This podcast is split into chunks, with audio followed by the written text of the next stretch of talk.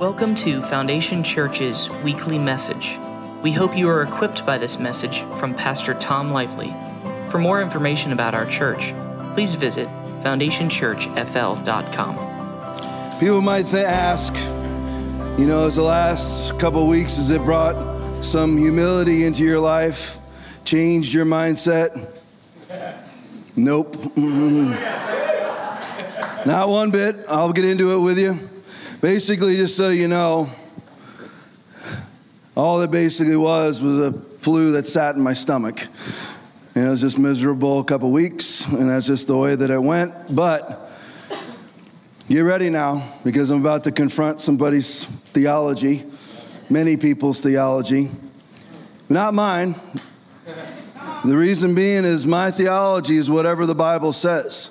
If that makes me squirm like a worm, then it's still my theology. If it makes me happy, it's my theology. If it makes me sad, it's my theology. If it tells me I'm going to hell, then it's me, my theology. If it tells me I'm going to heaven, it's my theology. If it says it's sin, then it's sin. If it says that it's failing, then it's failing. So how do I look at my last two weeks? Tom, are you going to talk about yourself today? Might as well, since you haven't seen me for a couple weeks. So I'll talk about myself.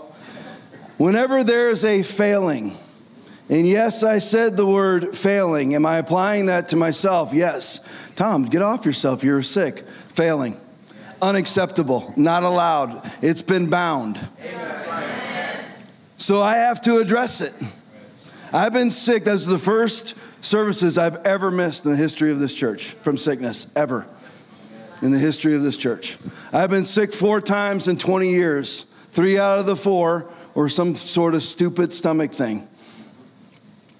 So obviously there was a zip in the wire, but no more. Please understand that is how, this is not me. I'm going to show you in a minute. And if you want to challenge me at the door, you can, but you better know your Bible. You better know it better than me, because I can tell you sickness is not allowed in the body of Christ. How many people right now, before I go any further, and don't be, listen, I was just got done being sick. How many of you right now, this flu thing or uh, whatever this bug is floating around right now has affected your family or someone's current? Let me ask you this, who, who right now has somebody currently sick in their home? Raise your hands up. Okay, let's pray. Lord, over these families. We lift this illness off of these families.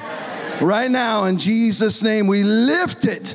We lift it and release them from it. Right now, in the covenant of Jesus, right now, when they get home today, the one that was sick will be well. It will be a stunning testimony. They walk in the door today, they go, you know what? About twelve oh two, I started to feel better. We receive this in the covenant of Jesus. Understand, I have not changed one bit. I have not been humbled. Nothing. Nothing.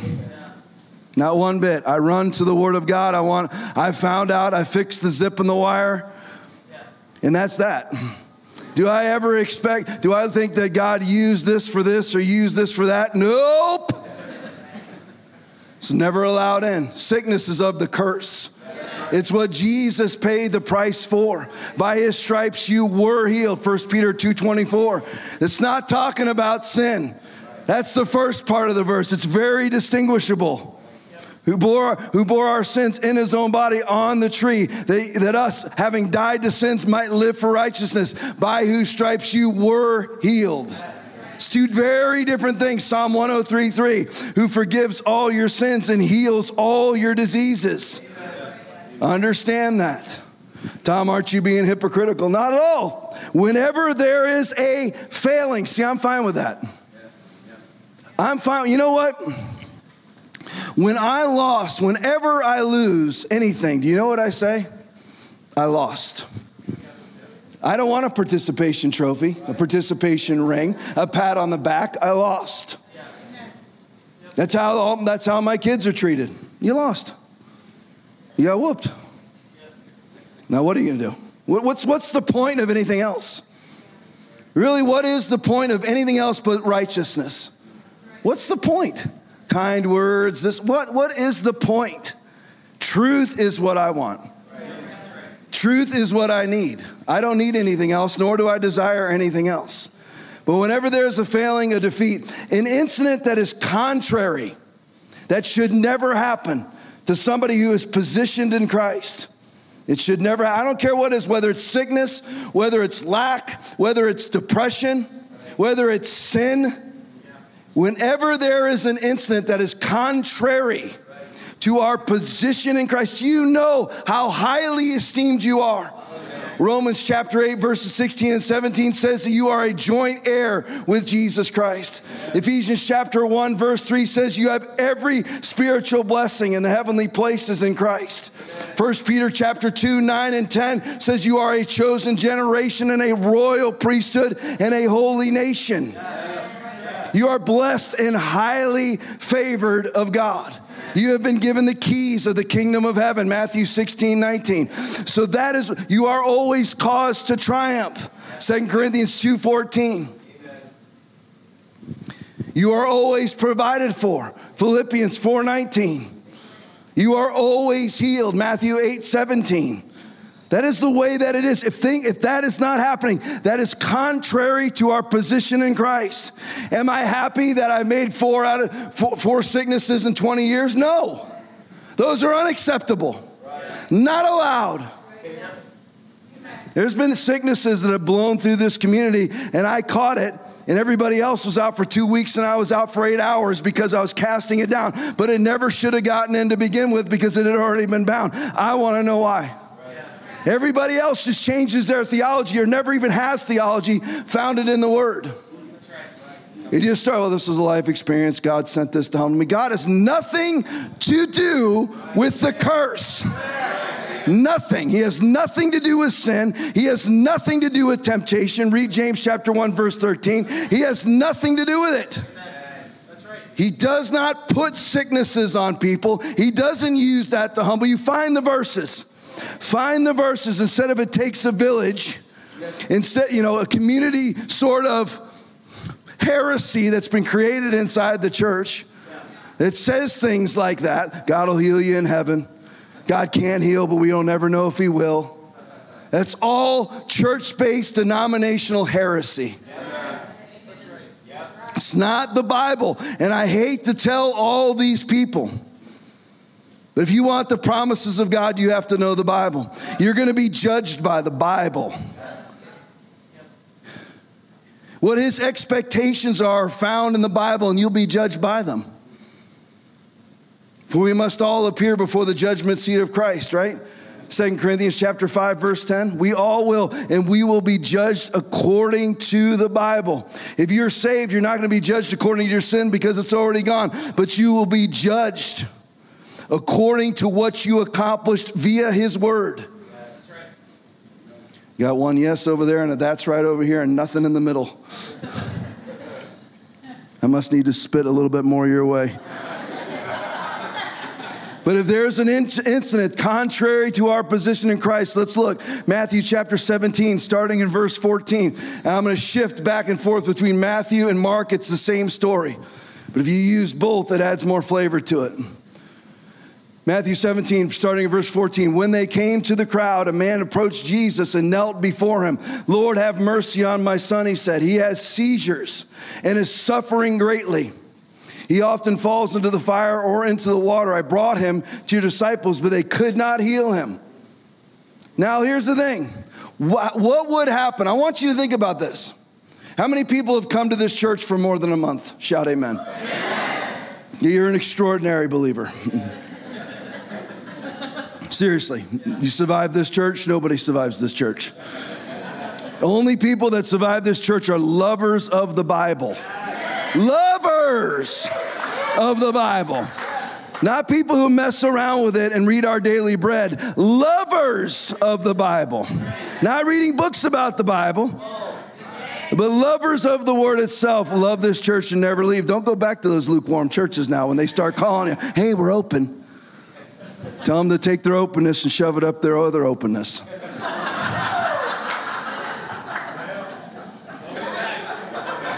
Yeah, welcome back. Yeah, good to see you guys. Welcome home. So the man says, I brought my son to your disciples, but they could not heal him. So what did Jesus say? Speaking to his disciples, you unbelieving and perverse, perverted generation, Jesus replied. There is not a soul on planet Earth anymore that would survive this preaching outside of this church and a few others. There are a few remnant churches spotted throughout the country. I'm telling you, I would drive three hours a Sunday to go to a real, I'm not kidding. I am not kidding. If I didn't pastor this church, every single Sunday, I would get in my car and drive seventy-three minutes to the River Church because they preached the gospel, never closed. That's where I would go. Because nobody can handle what's said in the Bible. Nobody, listen, hardly any person labeled Christian is a true Christian. I'm telling you it's true. I'm not going to speak about heaven or hell. I'm talking a Bible-based, Bible-thumping Christian. There are not many of them out there. I answer every, I'm not, ta- I don't want to be I, I, I. What I want it to be is we, we, we. So when I say I, I, I, I'm trying to convert us into we, we, we. I, I, whenever there is anything in my life, it goes to the Word, and it hurts. It pierces, divides, but then it brings power, and then it brings victory. Understand that. I'm willing to walk through that funnel. Are you? Because look what Jesus says. You unbelieving and perverse generation, how long shall I stay with you? How long shall I put up with you? If that was said in the modern church, the tithe would be cut in half that Sunday, half the next Sunday, and the church would close. Jesus would never survive as a pastor of any modern church outside of a few. They would vote him out. Because Jesus is the Word. If that's offensive to you, unbelieving and perverse generation, then understand you're an unbiblical Christian. It is not a bad thing for you or I to be offended. Oftentimes, offense is the gateway to truth. Well, that really bothers me. Yeah, but it's true. Really, it's the only way to change is to be offended.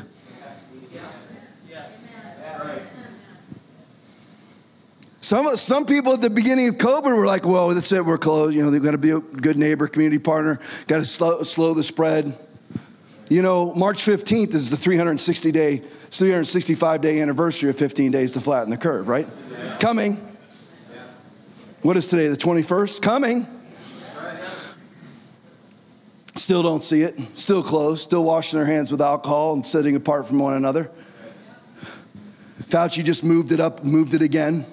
Supposed to open up everything by the fall. Well, now it's going to be Christmas. Why is it always Christmas, by the way?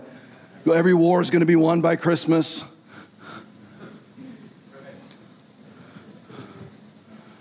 Nobody can handle what's true. What was true about the virus? Let it go.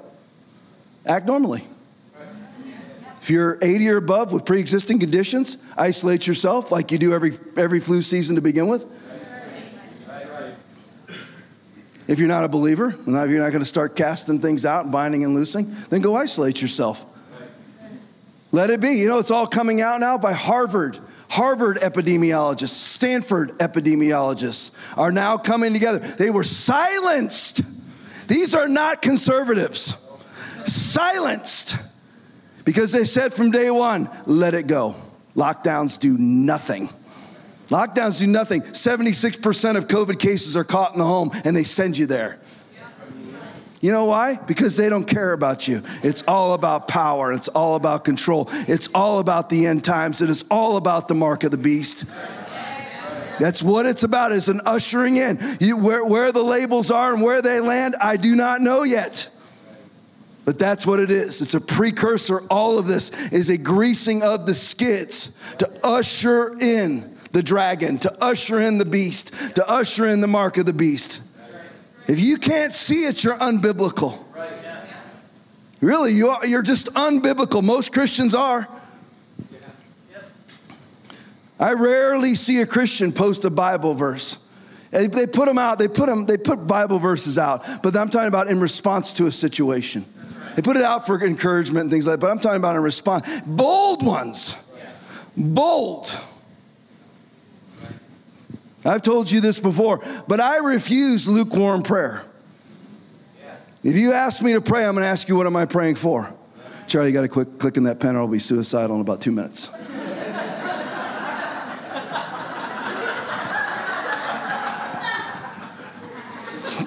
Love you, brother.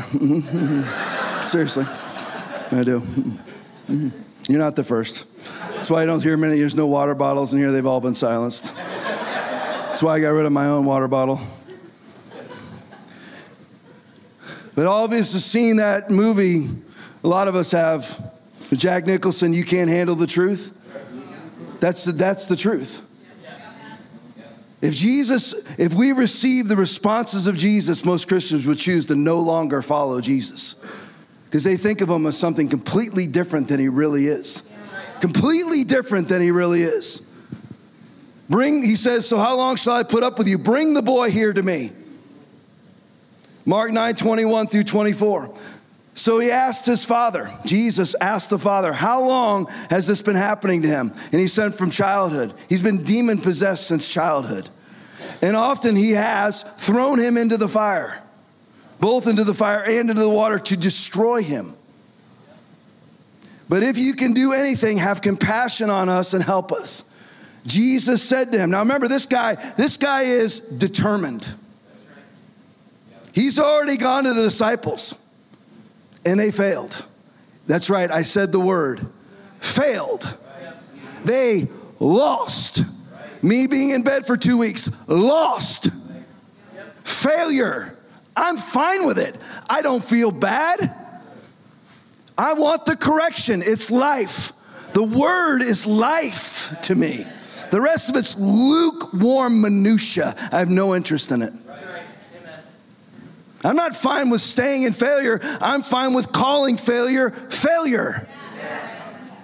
I, this, listen, this will lose a lot of people, not in this room, because you've already survived long enough. You've already heard worse.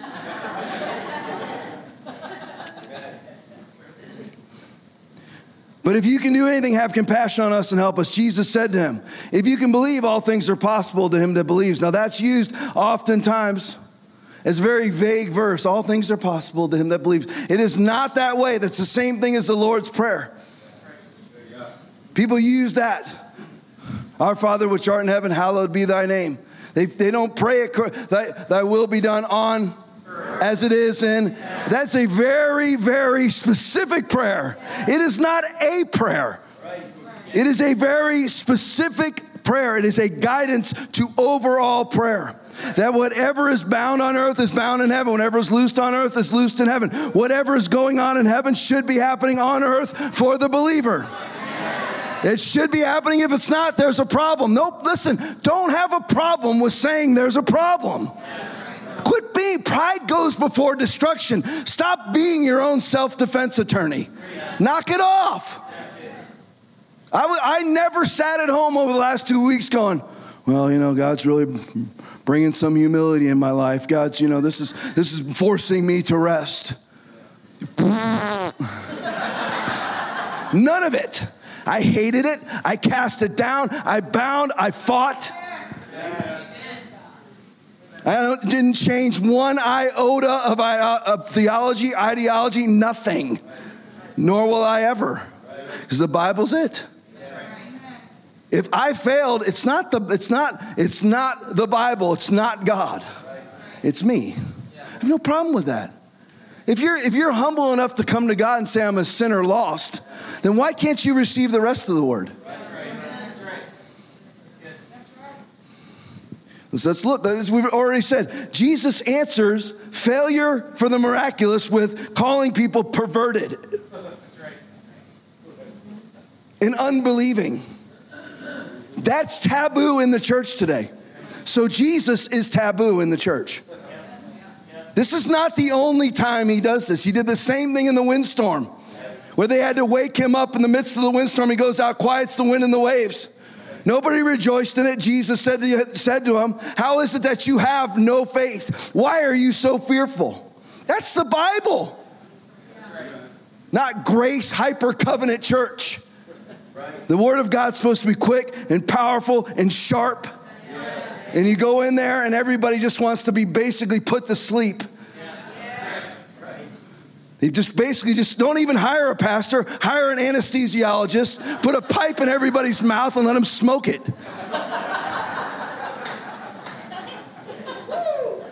What's the point? You should come into a church a little bit gut-wrenched.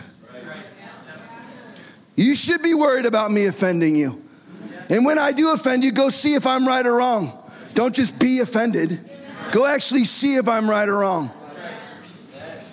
I got. I had a guy confront me at the door about a Bible verse that I basically misinterpreted to the congregation. So I was like, I don't think so, man. Seriously, I knew I had the Bible verse memorized. So I went home and I researched. He was absolutely right. I called him. I said, you are right. I am wrong. He did it right. Came up to me one-on-one and said, and was sweet about it. There was no problem. No problem with any of that. So I call him, how many of you, how many of you would do that? How many people would do that? You're wrong, you're wrong. That's what, that's how Jesus communicates. You're wrong. You're perverted. You're unbelieving. Does that bother you? Because if it bothers you, you're unbiblical. That's your Jesus.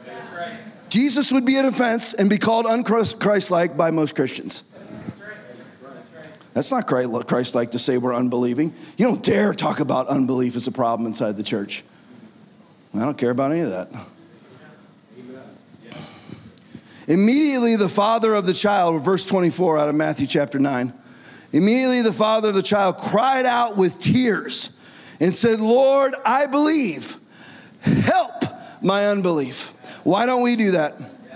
Oh, I do believe. That's how most, just like, just like all the snarky wives. I pick on, I'll pick on the men later, don't worry.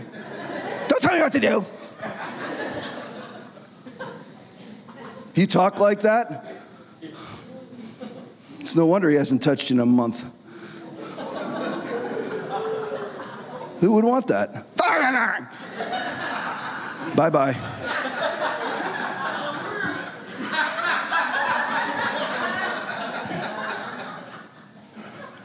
If it's you, knock it off.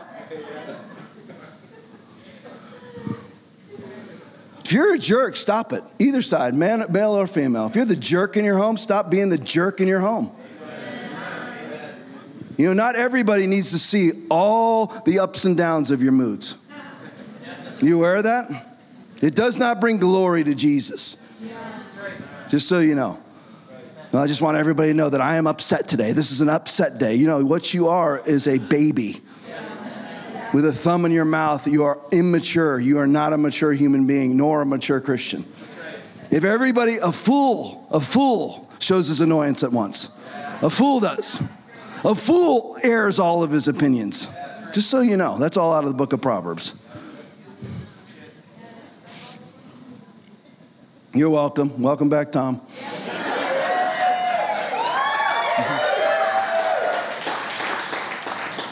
I hold myself accountable to this stuff. I don't, listen, don't let me being sick license you being sick. It's not the way it should have gone for me, and it never should go that way for you, and I bind it from your life in Jesus' name. Agree with me, because two or more agree, it's done. So immediately the father of the child cried out and said with tears, Lord, I believe, help my unbelief. You need to pray that. Who's Christians in here? Shout amen. Yeah. All right, so you believe. Do you see everything that you want to see that's biblical? Do you? Do you see everybody healed that you pray for? Do you see all the provision that you need? Do you see it in a timely manner? It's not God's provision if it shows up four weeks late. Understand that. I used, it used to drive hope crazy. Because when we had, when we started this church, we were not late. We were never really officially late paying rent. Should, if I say the wrong thing, she's going to correct me after church today. Just so you know, we were never really late. You told everybody we're late. We were never late. You have the one week thing. Okay, great. But I want to pay on the first. All right, and we were we would miss it. And these buildings are expensive. This building is seven thousand dollars a month. That's why we got to build, folks. You need to pray, build or buy. So you need to be praying over that for doors to open. Every door that I've tried to open has not gone open. So maybe I need other people to pray. But I, but I would say to Hope, that's not allowed. It's not allowed that it came in on the fifth. And yes, we have till the seventh. I don't care. It's God's way. It's unacceptable. And I never bent. I never bowed. And eventually we were fine. Yeah. There's no compromise in the Word of God. It is what it is. Right. Period. Right. There's nothing. What holds everybody back is unbelief in all areas. If you struggle with pornography, it's unbelief. Right.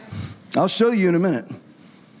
If you struggle with sin, if you, if you struggle with loneliness, it's unbelief. Well, I feel lonely. Listen, can you please stop allowing your feelings to be your God? If your feelings are your God, you are absolutely no different than a thirteen-year-old girl at L A Angel. No different. I said this to the first service. I have time and time again in this building. I won't even deal with you anymore. You, if you get a sentence out of me, you'll be lucky. If you're struggling with, uh, you know, this person used to talk to me all the time and now they ignore me. I'm like, you're fifty. fifty. You're fifty years old. Why do you care? Why would you? I don't care at all. People stop talking to me here all the time. They boycott me all the time. They walk out. I can tell they're offended and never coming back. I don't care. I love them. I want them to stay. But they are people. They will make their own decisions. I don't care. I know. Listen, I know who you are. When you, you probably, there's probably some sitting in this room who've come back now. You walk out. I'm going to show him. I'm laughing at you. God sets a table before me in the presence of my enemies. I'm laughing at you. You're doing nothing by scowling at me. You're doing nothing to me but affirming that I'm right. Because I know your life. I've told people this before. There is no evidence of you being right in your life. Whoops.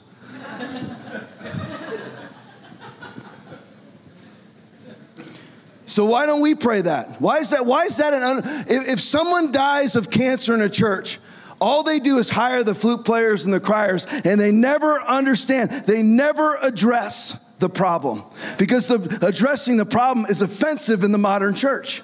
Help my unbelief. What's wrong with that? He says, I am a believer in you, Jesus, but help my unbelief.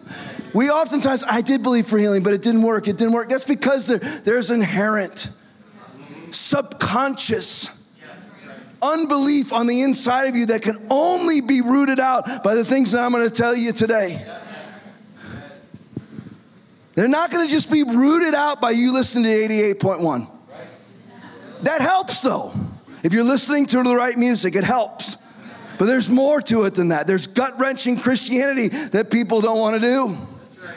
It's never preached because it doesn't add to the offering plate or to numbers inside the church, unless there's zealot, crazy people like us who happen to like the Bible. Matthew seventeen, eighteen, back to Matthew, and Jesus rebuked the demon. Did he pray a prayer using King James language? Making sure that he said Yeshua, so he sounds spiritual.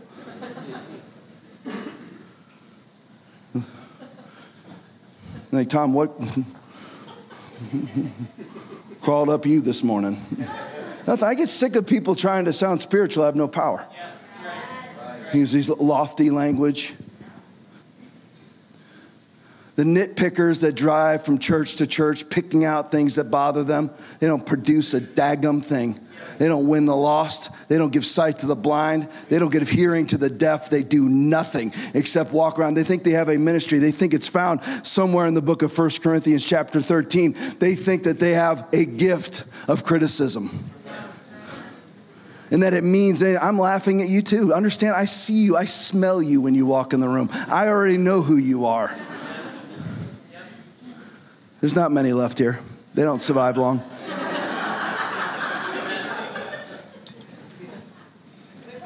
You're never going to fool me. I know you. It's like when I go for a walk and a skunk just laid itself out somewhere. That's a skunk. I already got you. I got you from a mile away. God has given me a gift of discernment. You have absolutely no chance here. Repent is what you need to do. I'm giving you the opportunity. Repent, humble yourself in the sight of the Lord, and then he will lift you up. James chapter four, read it for yourself. You need to humble yourself and stop thinking you're right all the time when you have no fruit that says that you're right. You're welcome. Tom, you could lose a tither by saying that. I don't care. Honestly. Where was I at? Jesus rebuking the demon. Yep. Jesus rebuked the demon, and it came out of him. The child was cured from that very hour.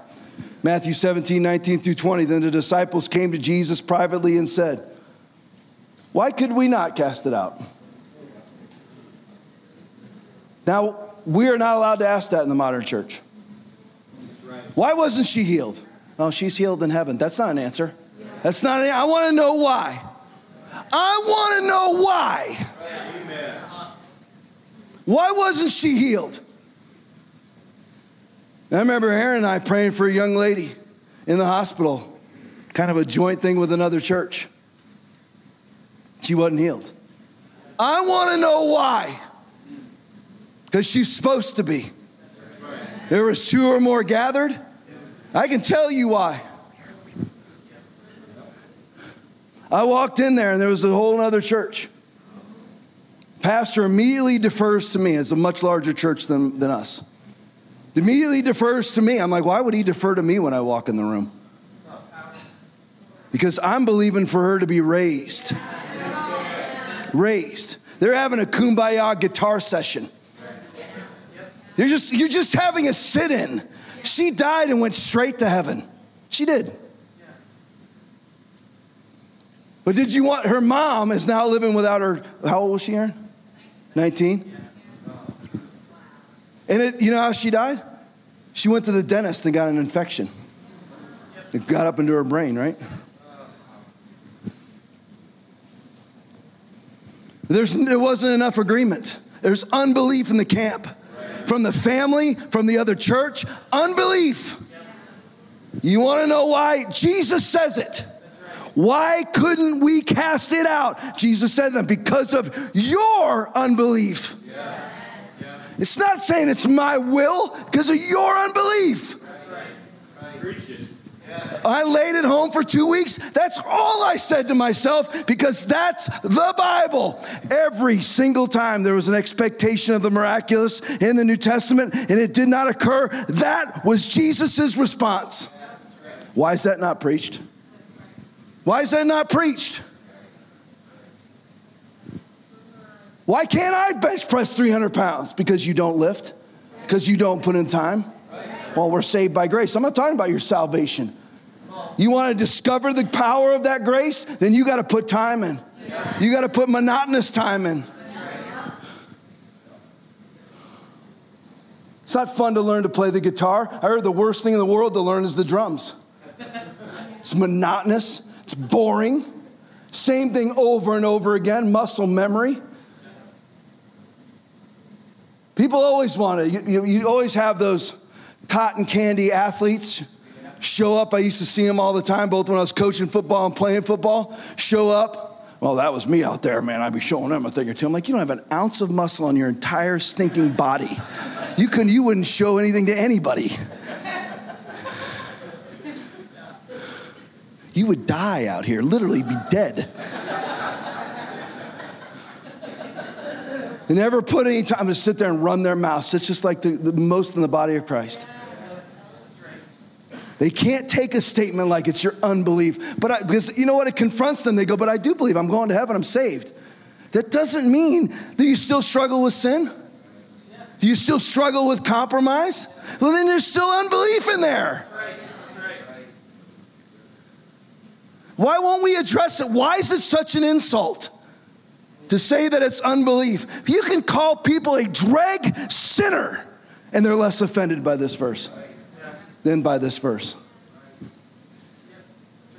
That was Jesus' response. Way more than one time. Way more than one time. Jesus said to them, because of your unbelief, for assuredly I say to you, if you have faith as a mustard seed, you will say to this mountain, move from here to there, and it will move. Not it could. Now we'll see it in heaven. It will move, and nothing, everybody shout nothing, and nothing will be impossible for you. Nothing. Nothing for you, not him.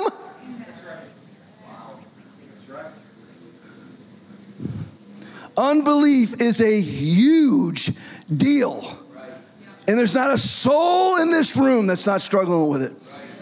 If we weren't struggling with unbelief, this church would be ten thousand people. I said we. Don't, you can't be offended. I said we. W E, we.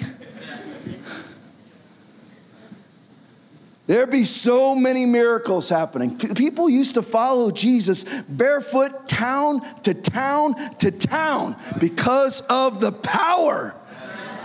Yes, many of them didn't get saved, but listen, you're, it's opportunity. We should be presenting the power of God, not just merely the kindness of God. Jesus rarely even showed the kindness of God. He showed the power, which is the kindness of God. His power is always directed right towards kindness, healing, restoration, provision. Unbelief is a huge deal. Huge. It is the problem in your life. You can name whatever you want. Oh, I struggle with depression. That's unbelief. Should a Christian, look at me, should a Christian ever be depressed? Should you ever be bipolar? No. No. Why? Because the Bible says you're not. Second Timothy chapter one, verse seven. For God has not given us a spirit of fear, but of power and of love and of soundness of mind. That is what you have. You possess that. That is yours. That is just as much yours as provision, as victory, as healing. It's yours. It's a promise. It's not an option. It's a command. What if you're struggling in your mind? What are you supposed to do? What's the verse before it? What's the verse before Second Timothy one seven? Everybody knows the first one. Well, how do you get to, everybody knows the second verse. How do you get to the to Second Timothy one seven? Therefore, I, somebody get that door for me. Thank you guys, appreciate it. Second Timothy chapter one, verse six, therefore I remind you to stir up the gift of God which is in you through the laying on of hands. For God has not given us a spirit of fear.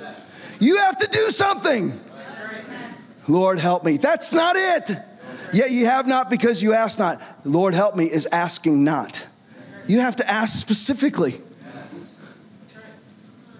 Lord, I struggle with depression. No, I am a joint heir with Jesus. God has always caused me. You speak the word. You start memorizing Bible verses. I talked about monotony. Listen, yesterday I was struggling. I don't know why. Most of the time I'm pretty good at memorizing. But I will hit verses that I just can't get.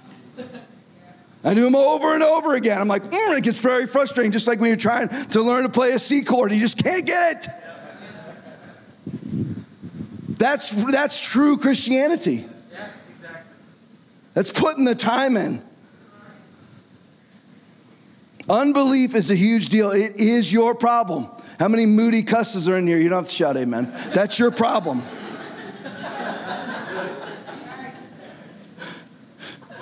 We did a vote one time in, a, in the car in Chick-fil-A parking lot back when I still, before Chick-fil-A was washing the feet of Black Lives Matter, when I still went there. You're welcome.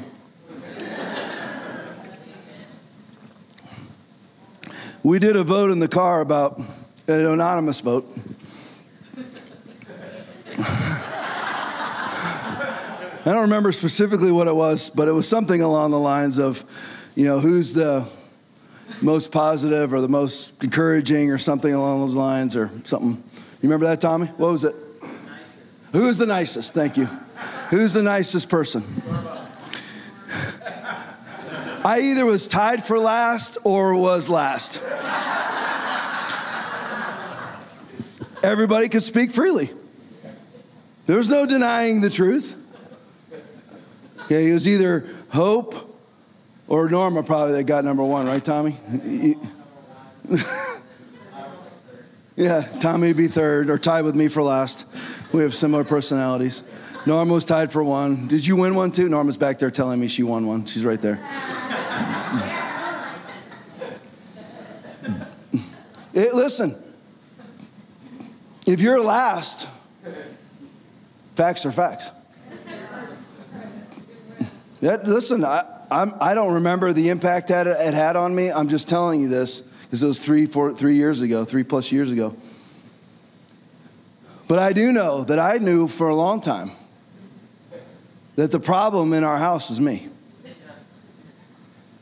When there was a problem, it was normally me. I'm not saying Hope never blew it up or Tommy or Norma or whatever, but normally it was me. I had a lot of, I would come home from police work and just be grouchy. It's not allowed. It's not, who cares? Who cares what happened?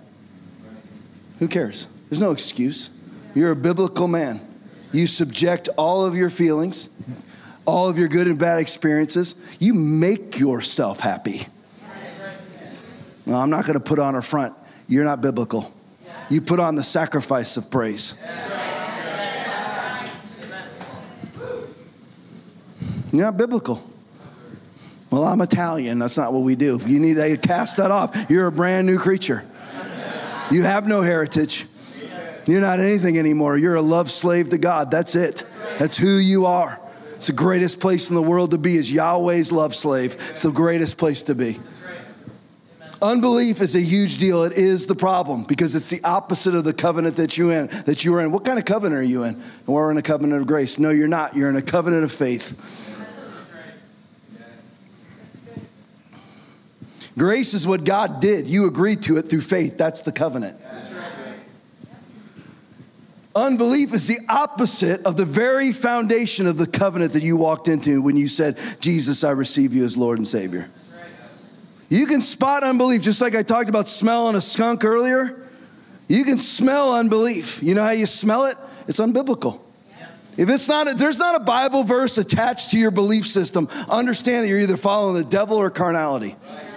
Right. Whatever your belief system is, well, I don't believe in spanking kids. That's either the devil or carnality. Right. Why would you not spank your kids? Preach this all the time because I see it all the time. It drives me absolutely crazy. I will never understand. I, I will never get it. I know some of you are sick of hearing this, but I will never get some of you people. How it is that you have a four-year-old and you call to them and they don't come and you put up with it. I don't get you. I really don't even, I don't get why you'd want that calamity and that chaos in your house where you're bargaining with little kids. I don't bargain with squat, nothing. I don't bargain with my dog. I don't bargain with my daughter. I don't bargain with my son. God has called me to be the leader of my house. I shall be. I don't have any recourse against my son anymore. He can officially beat me up now. All right, but I got all the money. All the money. His car's mine, his room's mine, his bed's mine, his bank account's mine, his job's mine. It's mine because I provide for it all. He's got nothing without me. I'll rule him that way. He doesn't need him. He's a great kid. He doesn't need to be ruled. But, mm. but I use that as an example because you have biblical authority. You have a position in Christ. Are you standing in it? And will you will you settle for encroachments into your positioning? I will not. If there's failure, I'll call it stinking failure. Unbelief is a huge deal. Tom, are you sure? Because belief as a solution or unbelief as the problem is never taught in the church. Does that make it incorrect if it's not taught in the church? What's, what's taught in the church now? Listen, you, you do realize that about ninety-nine percent of church is closed or higher. It's probably ninety-nine point nine, ninety-nine point eight closed. For that? For that? I was talking to a relative of mine that I don't want to expose because it's live recently. And I could tell that she was starting to curve on the COVID thing towards my way. Because you know what the deal is? You start to notice there's nobody dying. Whoa. I mean, you think you notice in March twenty twenty. All right. April, May, June, July, August, September, October, November, December, January, and now February twenty-first. Maybe you notice there's no meat wagons driving around. Sorry, that's a little harsh. That's a cop thing. None. Oh, yes, Tom. Anthony Fauci and the C D C says four hundred thousand people have died of COVID. It's incorrect. Do you realize? You need to follow the right people. They're, they're not all right-wing extremists. It's just people that are spouting the truth, doctors spouting the truth. Heart disease has disappeared completely from our culture. Cancer's gone. The flu disappeared last March completely. ninety-five percent disappeared. Do you think about it? Could he ever get away with that if it wasn't the devil? The devil and his cohorts on the left side of politics in this country. And the compliant cowards on the right. And you, listen, belief as a solution, unbelief as the problem is no, was not taught in those COVID caving churches, C C Cs. COVID caving clergy, COVID caving churches, COVID caving Christians. C C C works every time. That's what they are, a bunch of C C Cs, a bunch of cowards who still aren't standing up. They're still justifying themselves. Well, we did it to save lives. You didn't save squat. Listen, there is a few more people died in twenty nineteen than twenty twenty. four hundred thousand. Come on, simpleton. Come on, the simple believeth every word. The simple believe, again, out of Proverbs, chapter fourteen, verse fifteen. The simple believeth every word, but the prudent man looketh well to his going. Take a look.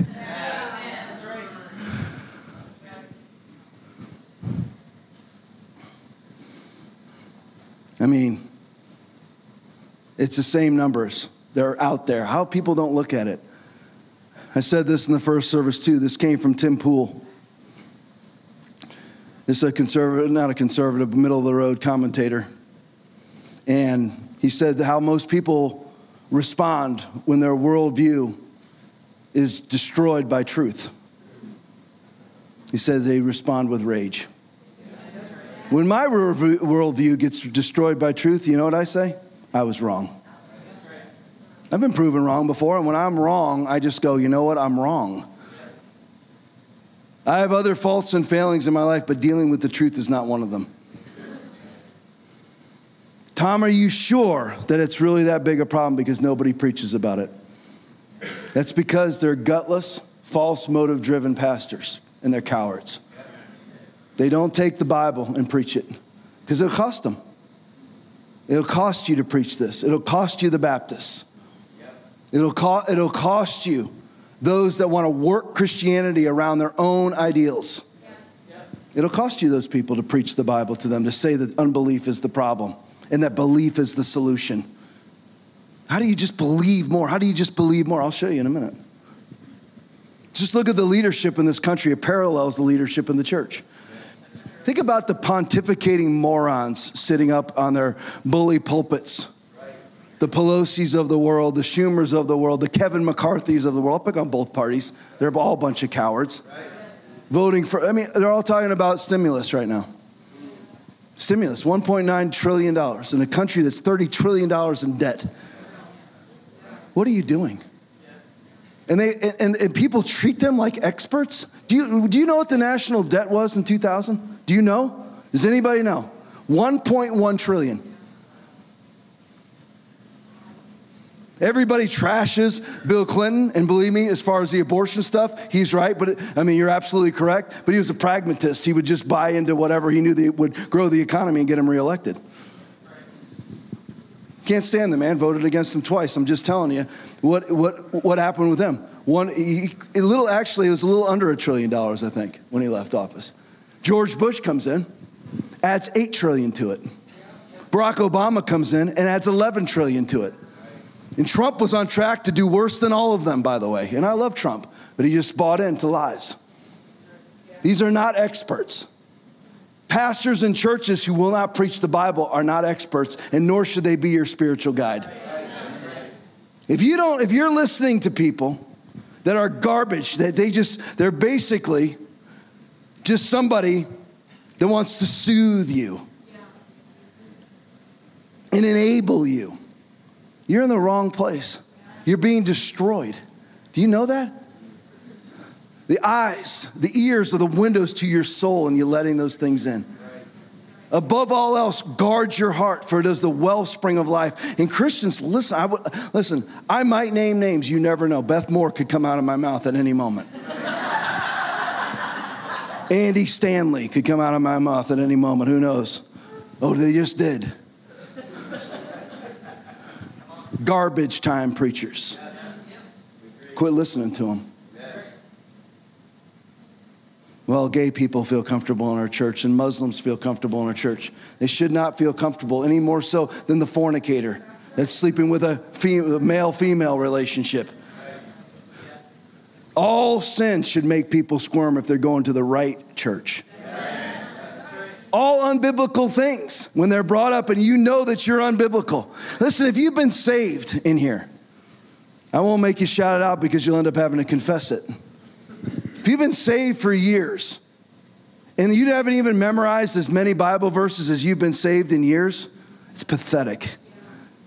It's absolutely pathetic. It's pathetic Christianity to be saved ten years and have three Bible verses memorized. I can do all things through Christ who strengthens me. Jesus wept, and one other. That's what you got? That's what you bring to the table? People want to come to you with cancer. And you're going to preach to them nothingness? You might, listen, you might as well just sign up to be a flute player and a crier, the very one swept out of the room by Jesus. Get out. Belief is the solution. Unbelief is the problem. It's even taboo to speak inside the church today.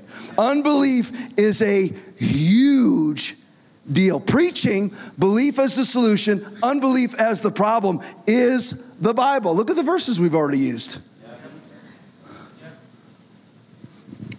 It should be the ideology in the church. Let me get that down for everybody. And if you have to, watch this when you get home and write it down. Belief is the solution, unbelief is the problem. And that should be the theology of the church because it is the theology of the Bible. I'll show you in our remaining eight minutes together. I'll show you. Are you sure it's such a big deal? My response would be, what if it's the biggest deal? What if it's the biggest thing out there?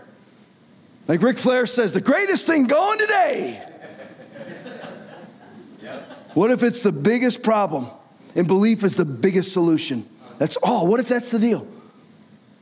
Matthew thirteen fifty-eight says this, now he did not do many mighty works there because of their unbelief. How would that sit in most churches? Whoops! Yep. Romans four twenty. He did not waver, Abraham, at the promise of God through. How do you waver at the promise of God? Unbelief. Not life circumstances, unbelief. But was strengthened in faith, giving glory to God. Matthew sixteen fourteen. Later he appeared to the eleven, Jesus, as they sat at the table, and he rebuked their unbelief. This would never be preached in church. You're not allowed to talk about unbelief. You're not allowed to say that Aunt Betsy died because she had unbelief in her life. I do. I don't go up and listen. I don't knock on doors of sick people. Hey, how's it going? You're failing. But if you ask me, I will tell you what the Bible says. If you're sick, I will try to make you well. I won't compromise. There's no love. What can we do to make you comfortable? No, I want you well. How is it more loving to make them comfortable towards death than healing them? Yeah. That's right. And the only way to break through is to talk about unbelief, but somehow that's unloving. To break through the power, you have to break past the unbelief, and somehow that's become unloving talk inside the church. Right. Yeah. How dare you? I, I don't care. That's why I dare. I don't care. I'd rather have the Bible than your approval. Right. Or any person's approval, period. Yeah. Right. I choose the Bible. Yeah. I've tried with people. People trying to please people is the most miserable goat rodeo there is. You can substitute cat for goat. having to run around putting out fires and placating feelings. Forget it. I take the Bible. Amen. Romans eleven, twenty through twenty-three. Granted, Paul speaking, but they, the Jewish nation, were broken off because of what? Didn't say sin, did it? You know why? Do you know, if I don't get to it, I will get to it right now. You know you don't go to hell for your specific sins, don't you? Do you know that? I'll show you in a minute. I'll show you in closing to prove my point. You go to hell for unbelief. Because it's belief that covers your sins. It's a belief that engages the grace of God that covers your sin. Belief is shown through obedience. I'll show you that in a minute too. That's how you know somebody truly believes. If they're not obedient, I don't care how many Bible verses they know. They're sleeping with their girlfriend. They're going straight to hell. They are not Christians. Understand it. Granted, but they were broken off, the Jewish nation, because of unbelief, and you stand by faith. Do not be arrogant, but tremble. But for if God did not spare the natural branches, he will not spare you either. How dare you preach this in church? It's the Bible. You're not allowed to say he won't spare Christians. I remember the guy who got so offended at me for preaching about Jesus and the whip of cords. Tom, he's a young man. You told people today that Jesus whipped them. Uh, duh. What, what do you, what do you want, dum-dum? What do you want? You should have seen the horrible look in his eyes. It's the same look that Tommy had in his eyes when he discovered how he was made.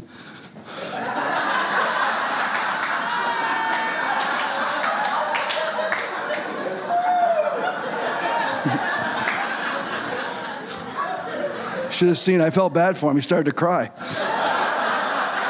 Seriously, because he thought we were sinning. I'm like, we're not sinning, we're married.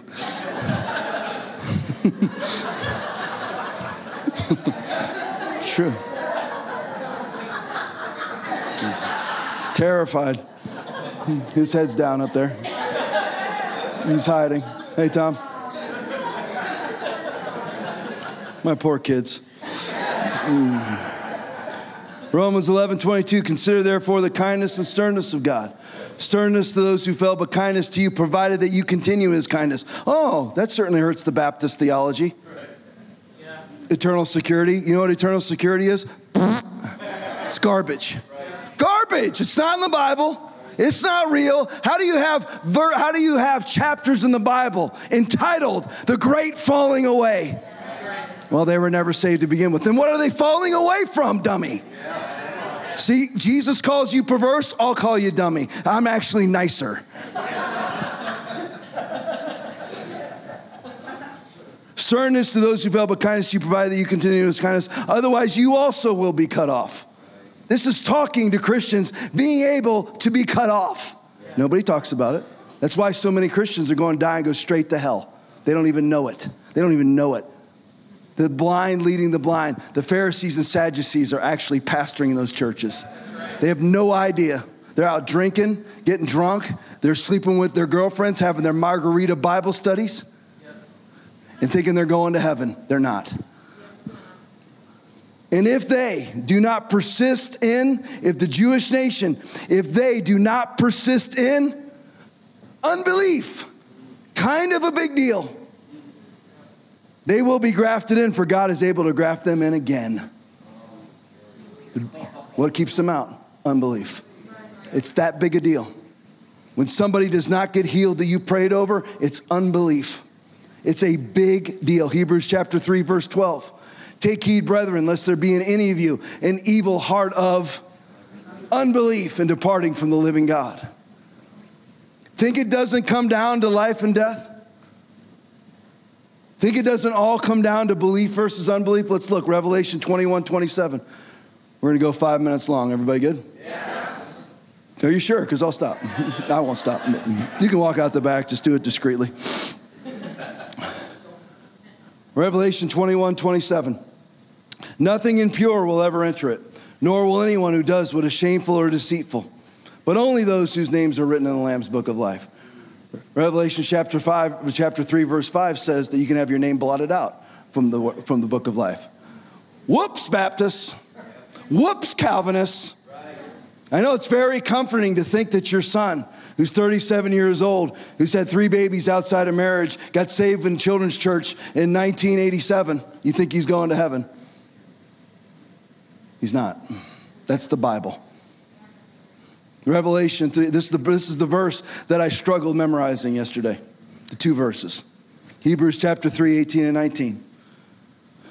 You think it doesn't all come down to belief or unbelief? Let's look. And to whom did he swear that they would not enter his rest? Now listen, he is capitalized. This is God Almighty. To whom did God Almighty, look at me, look at me, swear, swear that they would not enter his rest. Swear it. But to those who did not obey. Now what does obey mean? So we see that they could not enter because of unbelief.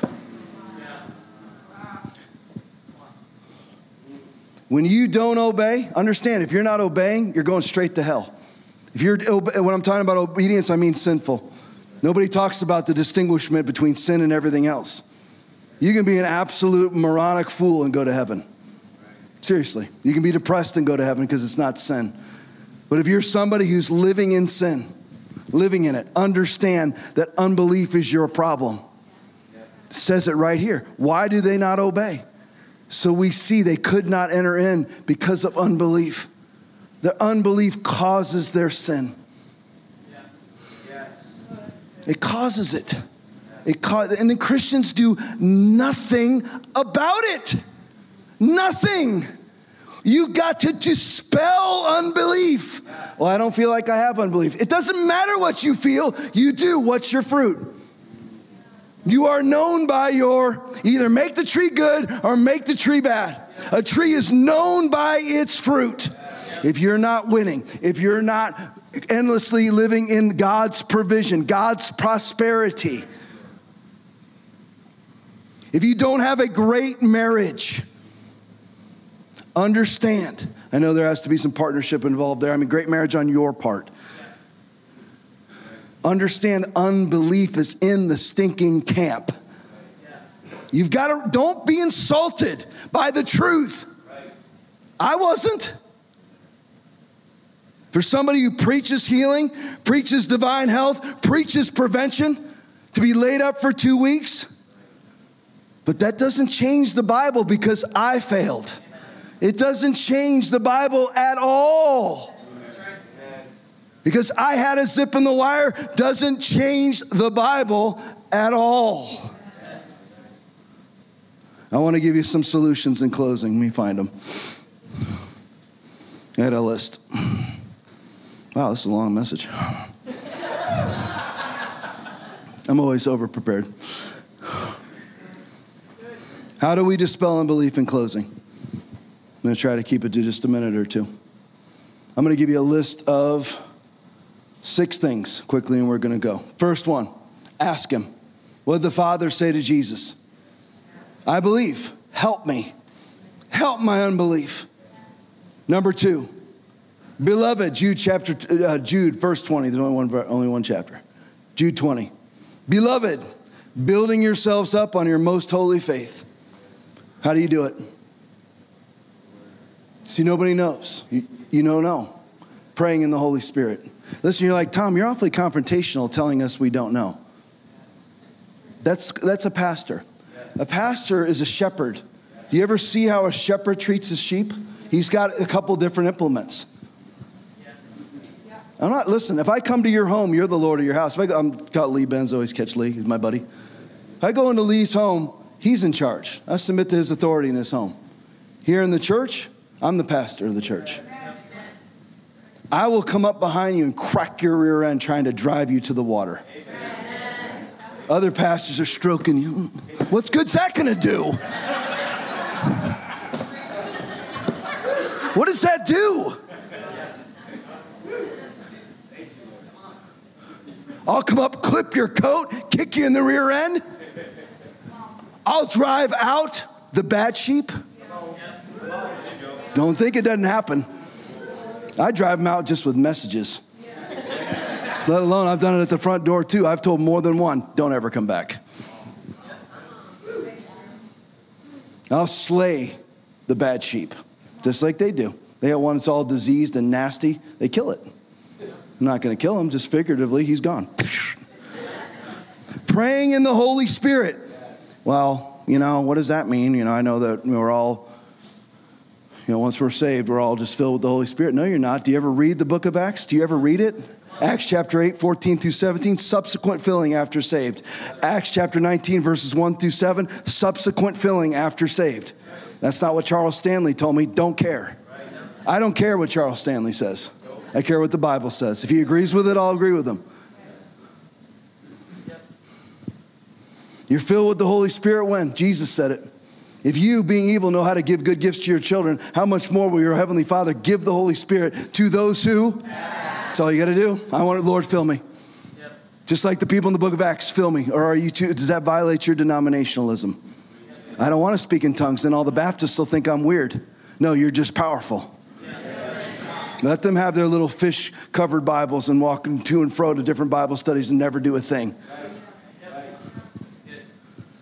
So pray in the Holy Spirit. Stop being afraid. In the same way, at Romans chapter eight, verse twenty-six, in the same way, the Spirit helps us in our weakness. Look at me. We don't know what to pray for, but the Spirit Himself intercedes for us with groans that words cannot express. And you want to pray in the Spirit? Number three. Boy, I wish I could preach more on some of this.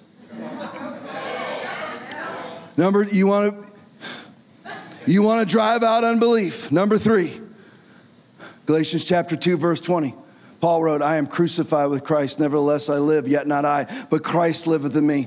In the life which I now live in the flesh, I live by the faith of, of the Son of God. I live by the faith of the Son who loved me and gave Himself for me. You have to be crucified. A lot of us, all our life is about is fulfilling our flesh. What makes me feel good? What edifies me? I'm going to scroll for the rest of my life. Right.